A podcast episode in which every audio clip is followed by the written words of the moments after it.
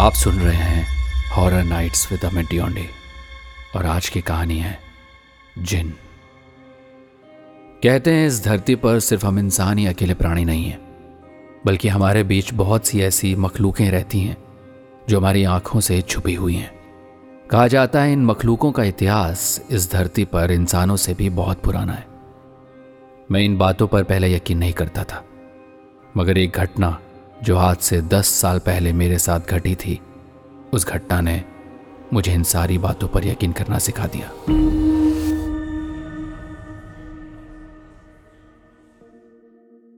मेरा नाम है करण। ये बात आज से दस साल पहले की है, जब मैं अपने दोस्त राशि और राहुल के साथ कश्मीर के एक सुनसान पहाड़ी इलाके की एक टूटी फूटी रोड के किनारे अपनी कार लेकर खड़ा हुआ था।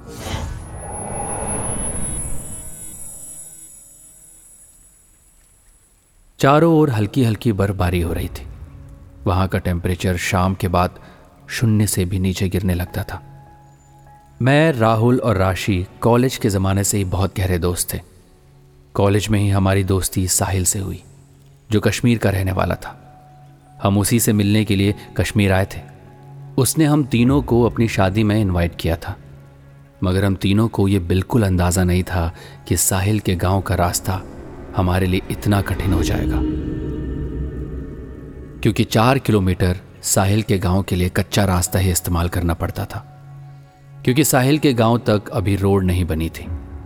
अमूमन जैसे तैसे उसके गाँव कच्चे रास्ते से ही कार चली जाया करती थी, मगर बदनसीबी से हमारी कार का एक नहीं, बल्कि चारों टायर पंचर पड़े हुए थे।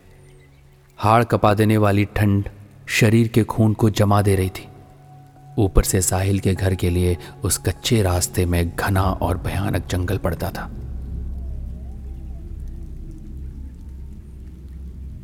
हम तीनों को खड़े खड़े सोचते हुए काफ़ी देर हो चुकी थी। किसी के भी मोबाइल पर नेटवर्क नहीं थे। शायद उस समय मोबाइल के टावर इंडिया में हर कहीं अवेलेबल नहीं थे। शाम के सात बजे उस जंगल में ऐसा लग रहा था, मानो आधी रात से ज़्यादा वक्त हो गया हम सब इसी बात को आपस में डिस्कस कर ही रहे थे कि तभी हमारी कानों में दूर से जंगली जानवरों की अजीब अजीब आवाज़ें टकराने लगी। उन अजीब आवाजों को सुनकर हम तीनों के रोंगटे खड़े हो गए। राहुल ने घबराते हुए हम दोनों की ओर देखकर कहा, यार, मुझे लगता है हम हम तीनों को पैदल ही सफ़र करना पड़ेगा, क्योंकि हम वापस तो नहीं जा सकते। राहुल की बात सुनकर मैं गहरी सोच में डूब गया। मैं सोचने लगा कि चार किलोमीटर का फासला हम इस घने जंगल में कैसे तय करेंगे? वो जंगल हमारे लिए अनजान था। ऊपर से जंगली जानवरों की अजीब सी आवाज़ें मन में बेचैनी पैदा कर रही थी। लेकिन राहुल की बात मानने के अलावा हमारे पास कोई चारा भी तो नहीं बचा था। बहुत देर सोच विचार करने के बाद मैंने कहा, शायद तो ठीक कहता है राहुल। अच्छा तुम दोनों कार से ज़रूरत का सामान निकाल लो। हम पैदल ही साहिल के गाँव तक जाएँगे। सुबह साहिल से कहकर इस गाड़ी को ठीक करवा देंगे, ओके? मेरी बात सुनकर मेरे दोनों दोस्तों ने अपनी मोटी मोटी जैकेट निकालकर पहन ली और हाथों में टॉर्च लेकर हम तीनों पैदल ही वहाँ से निकल पड़े।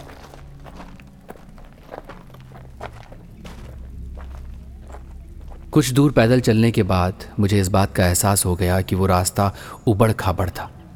मेरी समझ में नहीं आ रहा था कि आखिर इस रास्ते पर से कार कैसे जाती होगी। शायद वहाँ के लोगों को उस रास्ते से कार ले जाने की आदत पड़ गई होगी। अचानक हम तीनों को ऐसा लगने लगा जैसे कि हम तीनों के पीछे पीछे कोई चल रहा हो। मेरे और मेरे दोनों दोस्तों के कदम एक जगह पर जाकर ठिटक गए। और हम तीनों ने बेहद फुर्ती से पीछे की ओर देखा। हमारे सामने एक मोटे लबादे में भिखारी खड़ा हुआ था।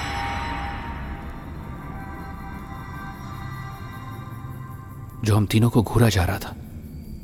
रात के अंधेरे में उस भिकारी की आँखें अजीब तरह से चमक रही थी। भिकारी को देखकर मुझे पता नहीं क्यों बेतहाशा गुस्सा आ गया और मैंने गुस्से से उस भिकारी से कहा, क्या बात है भाई? एक तो वैसे ही हम तीनों की ठंड से और इस उबड़ खाबड़ रस्ते से हालत खराब पड़ी हुई है। ऊपर से तुम इस जंगल में भी भीख मांगने के लिए आ गए हाँ? मगर मैंने देखा कि मेरी बातों से उस भिकारी के ऊपर कोई फ़र्क नहीं पड़ा। वो भारी आवाज़ में हम तीनों की ओर देखकर बोला, मैं कोई भिकारी नहीं हूँ। मैं तो तुम्हें सही सलामत इस जंगल से निकालने के लिए तुम्हारे पीछे पीछे चल रहा था। उस भिखारी की यह बात सुनकर मेरा दिमाग खराब हो गया। मैंने उस भिखारी को गौर से देखकर कहा, भला हमारे पीछे पीछे तुम्हारे चलने से हमारी क्या मदद हो जाएगी हाँ? तुम सब इस इलाके में नए हो, इसीलिए तुम नहीं जानते ये इलाका घोल का है। घोल एक बहुत ही ताकतवर जिन होता है, जो किसी का भी रूप ले सकता है। उसकी फुर्ती उसकी ताकत का अंदाज़ा नहीं है तुम्हें। तुम तीनों सुरक्षित नहीं हो। रात के वक्त जो भी इस जंगल में से गुजरता है अगले दिन उसकी लाश इसी जंगल में मिलती है। भिखारी की बात सुनकर मेरी और मेरे दोस्तों की हँसी छूट गई। राशि मुस्कुराते हुए भिखारी की ओर देखकर बोली बताने के लिए बहुत बहुत शुक्रिया भिखारी जी मगर हमें तुम्हारी मदद नहीं चाहिए ओके? हम अपनी मदद खुद करना चाहते हैं। बेहतर होगा तुम अपना रास्ता नापो और दोबारा हमारा पीछा मत करना। नमस्कार। मैंने देखा राशि की बात सुनकर भिखारी के चेहरे पर मायूसी छा गई और वो धीरे धीरे कदमों से वापस चला गया। और हम तीनों एक दूसरे को देखकर मुस्कुराने लगे, क्योंकि हम तीनों मॉडर्न ज़माने के लोग थे और मॉडर्न ज़माने के लोगों को हर बात में डेमो चाहिए होता है। मगर मैं नहीं जानता था कि मुझे मिलने वाला डेमो कितना खतरनाक होने वाला है। बेकारी के जाने के बाद हम तीनों फिर से पैदल चलने लगे। मगर इस बार हम तीनों ने अपने चलने की रफ्तार थोड़ी बढ़ा दी थी। रात के अंधेरे में और तेज़ हवा के बीच टॉर्च की रोशनी में वहाँ पर खड़े हुए देवदार के पेड़ अजीब सी आकृति बना रहे थे, जिन्हें देखकर मेरा दिल कभी कभी थम सा जाता था। हम जल्द से जल्द साहिल के गाँव पहुँचना चाहते थे। मैं अपने दोनों दोस्तों के आगे आगे चल रहा था कि तभी अचानक मेरे कानों में मेरे दोस्त राहुल की धम की आवाज़ के साथ एक दर्द भरी कराहट सुनाई पड़ी। मैंने तुरंत पीछे मुड़कर देखा तो राहुल ज़मीन पर पड़ा हुआ अपना घुटना पकड़कर करा रहा था। मैंने राहुल से कहा क्या हुआ राहुल? पता नहीं यार अंधेरे में ये पत्थर नहीं दिखाई दिया। मेरा इस पत्थर से घुटना टकरा गया। मेरे घुटनों में बहुत दर्द हो रहा है यार। आ, आ, आ। हम तीनों एक घने और बेहद पुराने लंबे पेड़ के नीचे खड़े हुए थे जिसकी लंबी लंबी और मोटी मोटी शाखाएँ ज़मीन तक आ रही थी। तेज हवा के ज़ोर से उस पेड़ के पत्तों की सरसराहट ऐसी महसूस हो रही थी जैसे बहुत से लोग हम तीनों को देखकर हंस रहे हों। राहुल की बात सुनकर मैं और राशि एक दूसरे का चेहरा देखने लगे। हम दोनों एक दूसरे का चेहरा देख ही रहे थे कि तभी एक बेहद तेज तूफानी हवा का ठंडा झोंका हम दोनों के गालों से टकराए एक पल को ऐसा महसूस हुआ कि हम वहीं पर जमने वाले हैं। तभी हम दोनों के कानों में राहुल की एक दर्दनाक चीख टकराई। चीख सुनकर हम दोनों बुरी तरह से घबरा गए। हम दोनों ने टॉर्च की रोशनी का रुख तुरंत राहुल के ऊपर किया, मगर हमने देखा कि वहाँ राहुल मौजूद ही नहीं था। ये देखकर मैं और राशि हक्का बक्का एक दूसरे के चेहरे की ओर देखने लगे। हमारी समझ में नहीं आ रहा था कि इतनी स्पीड से राहुल कहाँ जा सकता है। हम दोनों इस बात को सोच ही रहे थे कि तभी जिस पेड़ के नीचे हम दोनों खड़े थे, उसी पेड़ से राहुल की लाश धड़ाम से नीचे गिरती राहुल की लाश देखकर मेरी आँखें दहशत से फटी की फटी रह गई और राशि के गले से एक जोरदार चीख निकल गई। राहुल के पूरे शरीर से मांस और खून गायब था। उसके चेहरे को देखकर ऐसा लग रहा था जैसे कि उसे मरे हुए सालों बीत चुके हों। राशि मेरी ओर देखकर चीख कर बोली, ये ये ये सब क्या करण इसका मतलब वो भिखारी सही कह रहा था। राशि ने इतना कहा ही था कि तभी पूरे जंगल में राहुल की हँसी गूंजने लगी।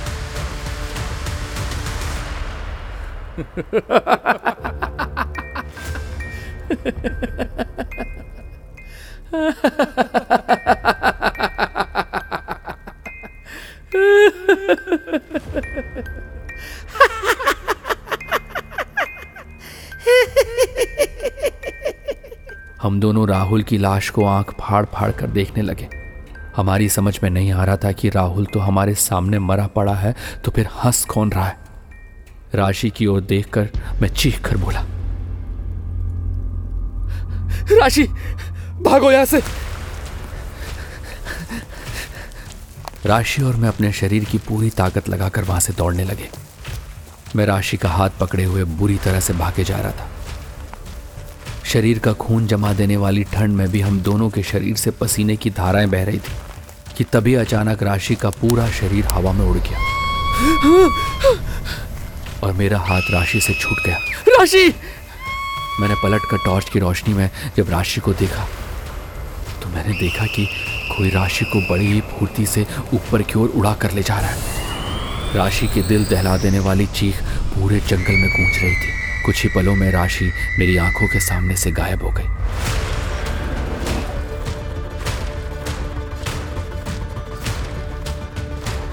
अब मैं जंगल में अकेला था। मेरे माथे पर पसीने की बूंदें टपक रही थी। डर की वजह से मेरे दिमाग ने काम करना बंद कर दिया था कि तभी अचानक धड़ाम की आवाज़ मेरे कानों में टकराई। मैंने देखा ज़मीन पर राशि की लाश पड़ी हुई थी। उसकी लाश को देखकर ऐसा लग रहा था जैसे कि ऊपर से किसी ने उसे पूरी ताकत से नीचे फेंक दिया। राशि की लाश को देखकर दहशत से मेरे गले से एक जोरदार चीख निकली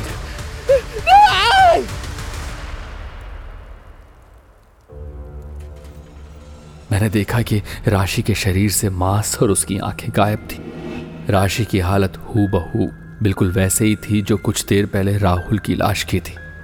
मैं राशि की लाश के पास घुटनों के बल बैठकर चीखने लगा।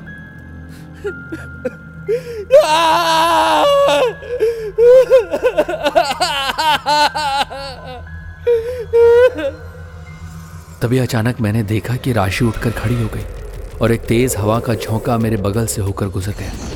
अब मेरी आँखों के सामने राशि के ठीक बगल में राहुल भी खड़ा हुआ था। उन दोनों के शरीर और चेहरे बेहद भयानक थे। वो दोनों बड़ी ही फुर्ती से मेरी ओर बढ़े। इससे पहले कि उन दोनों के हाथ मेरी गर्दन तक आ पाते, तभी किसी ने बेहद फुर्ती से मुझे अपनी ओर खींच लिया। मैंने देखा कि वो वही भिखारी था, जिसका कुछ देर पहले हम तीनों ने मज़ाक उड़ाया था। अचानक उस भिखारी ने अपनी जेब से एक शीशी निकाली और उस शीशी में से पानी उन दोनों के ऊपर फेंक दिया। पानी की बूंद गिरते ही पूरा जंगल चीखों से दहल उठा। भिखारी मेरी ओर देखकर बोला, जल्दी भागो बेटा यहाँ से। मैं इन्हें ज़्यादा देर तक नहीं रोक सकता। ज़्यादा से ज़्यादा पाँच मिनट और हद से ज़्यादा दस मिनट। उससे पहले हमें घोल के इलाके से बाहर निकलना होगा।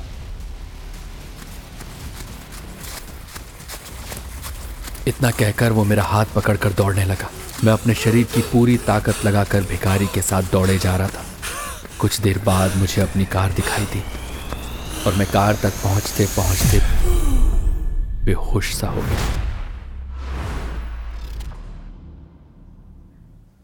अगली सुबह मेरी आँख मेरे दोस्त साहिल के घर पर खुली। उसका पूरा परिवार मुझे घेरे हुए बैठा था। साहिल की आँखों में आँसू थे।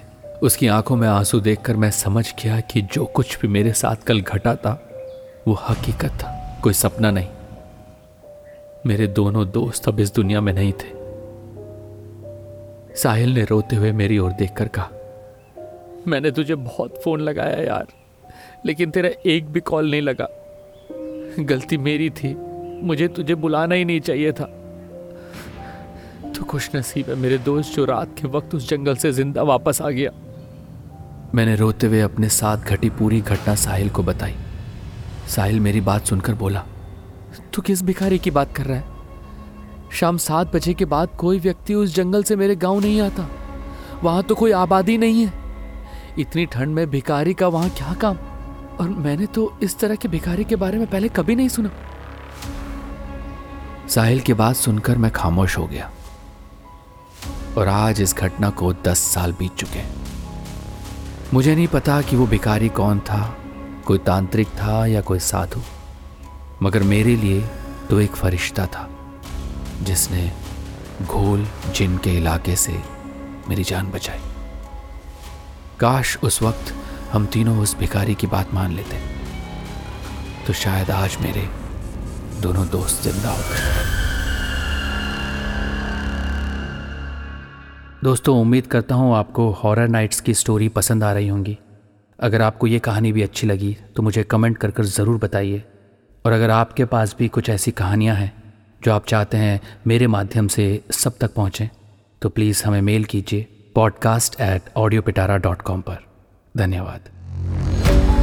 ऑडियो पिटारा सुनना ज़रूरी है।